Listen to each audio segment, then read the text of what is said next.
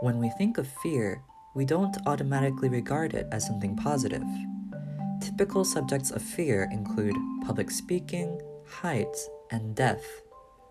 Olga, the international tutor from Russia, shares with me how fear can influence our lives for the better. This interview was recorded in 2021 during the COVID 19 pandemic and was conducted in compliance with local COVID regulations. Two years ago, or maybe three years ago, I don't know why I was extremely scared of death, like many people would be. And uh, I was thinking that it's, oh my god, it's so horrible, you know, when you die and then there is nothing else in your life.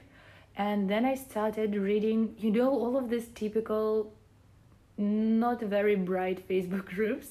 Usually, people who have these groups or who post there, I will not call them very deep, okay? I will not use the word shallow minded, but we will just imply that.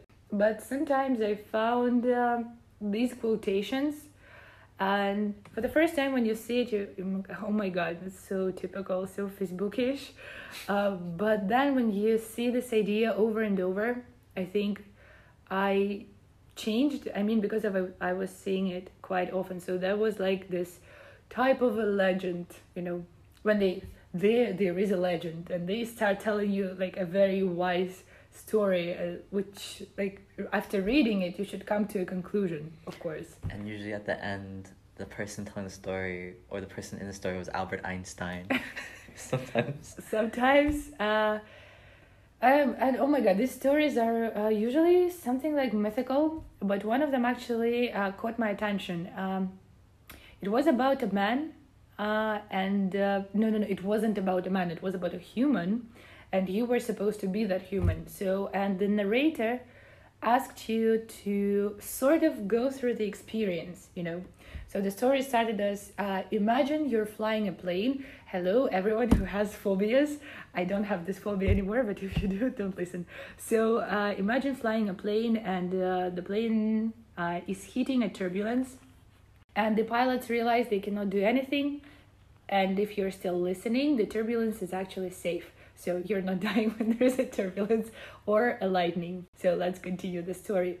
Probably the person did not know that. So basically, the idea was that imagine yourself in the scariest possible situation on a plane when you are in an enclosed like space and you cannot do anything. And imagine that uh, you realize that uh, the plane is going to crash and there is no way you can survive. There was like a list of things like what would you think of? What would you regret the most? What would you change or who would you call? So, like, what kind of people you would think of, you know, and what kind of ideas you think you might have. So, ideally, somebody should tell you this story, and you should, like, you know, with your eyes closed and just really going through this sort of experience. And later on, I think I found the story of a nurse. I think a lot of uh, magazines actually caught that story and they started posting like it everywhere. She was on her deathbed and she was asked the same question so what do you regret the most about your life? And there were five key ideas that i actually saved. And uh, the ideas were like i i regret i did not for example i did not keep in touch with my friends that i lost touch you know lost contact with my friends. And uh, i regret i was not this is the one i remembered i was not living the life i wanted rather than the life i had to live so and the same idea was given by that man. So what would you change? Meaning would you be satisfied when you know that you're dying? Like what would you regret the most? And uh, that's the point coming back to your question what am i afraid of or what i am afraid of at the moment is living the life somebody tells me to live. You know the community i live in or the society right uh, rather than the life i want because I realized that actually years pass by very fast.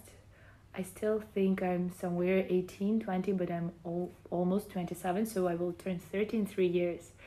And um, 10 years ago, I believed I would have 10 children by this time and a big family and a house.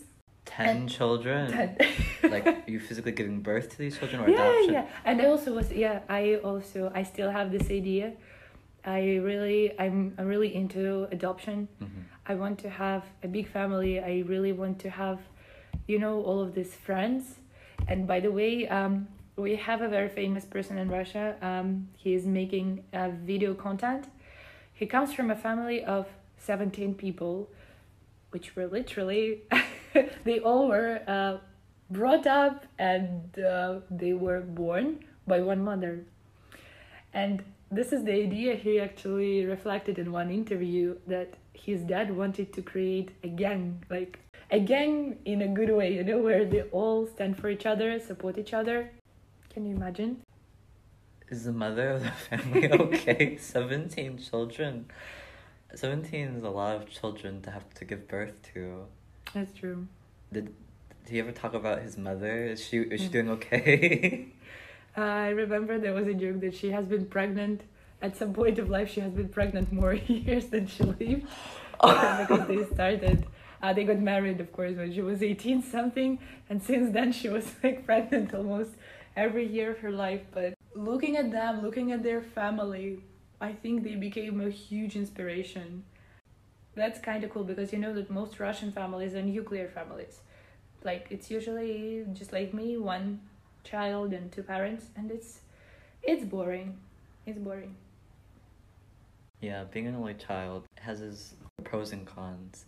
I feel like it's been sometimes very lonely being an only child.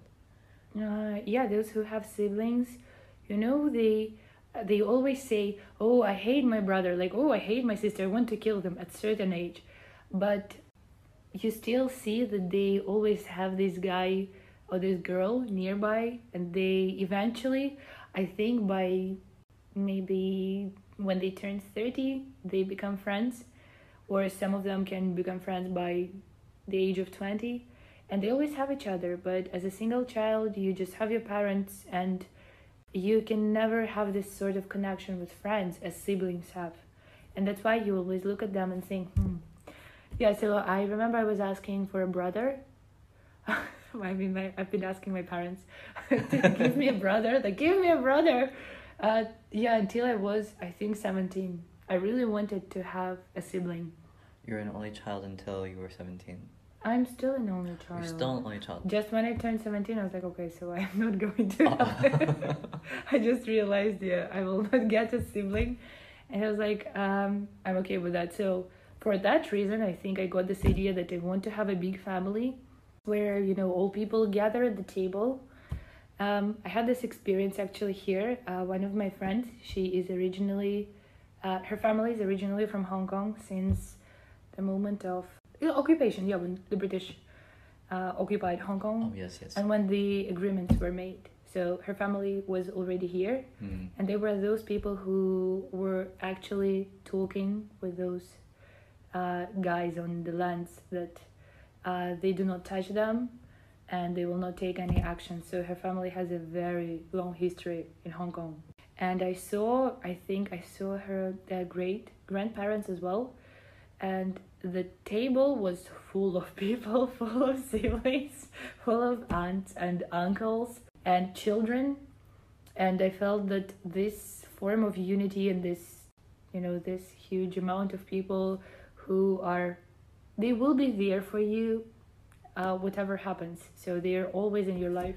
It has its uh, drawbacks as well because sometimes, uh, if you have some problematic relatives, you have to save them all the time.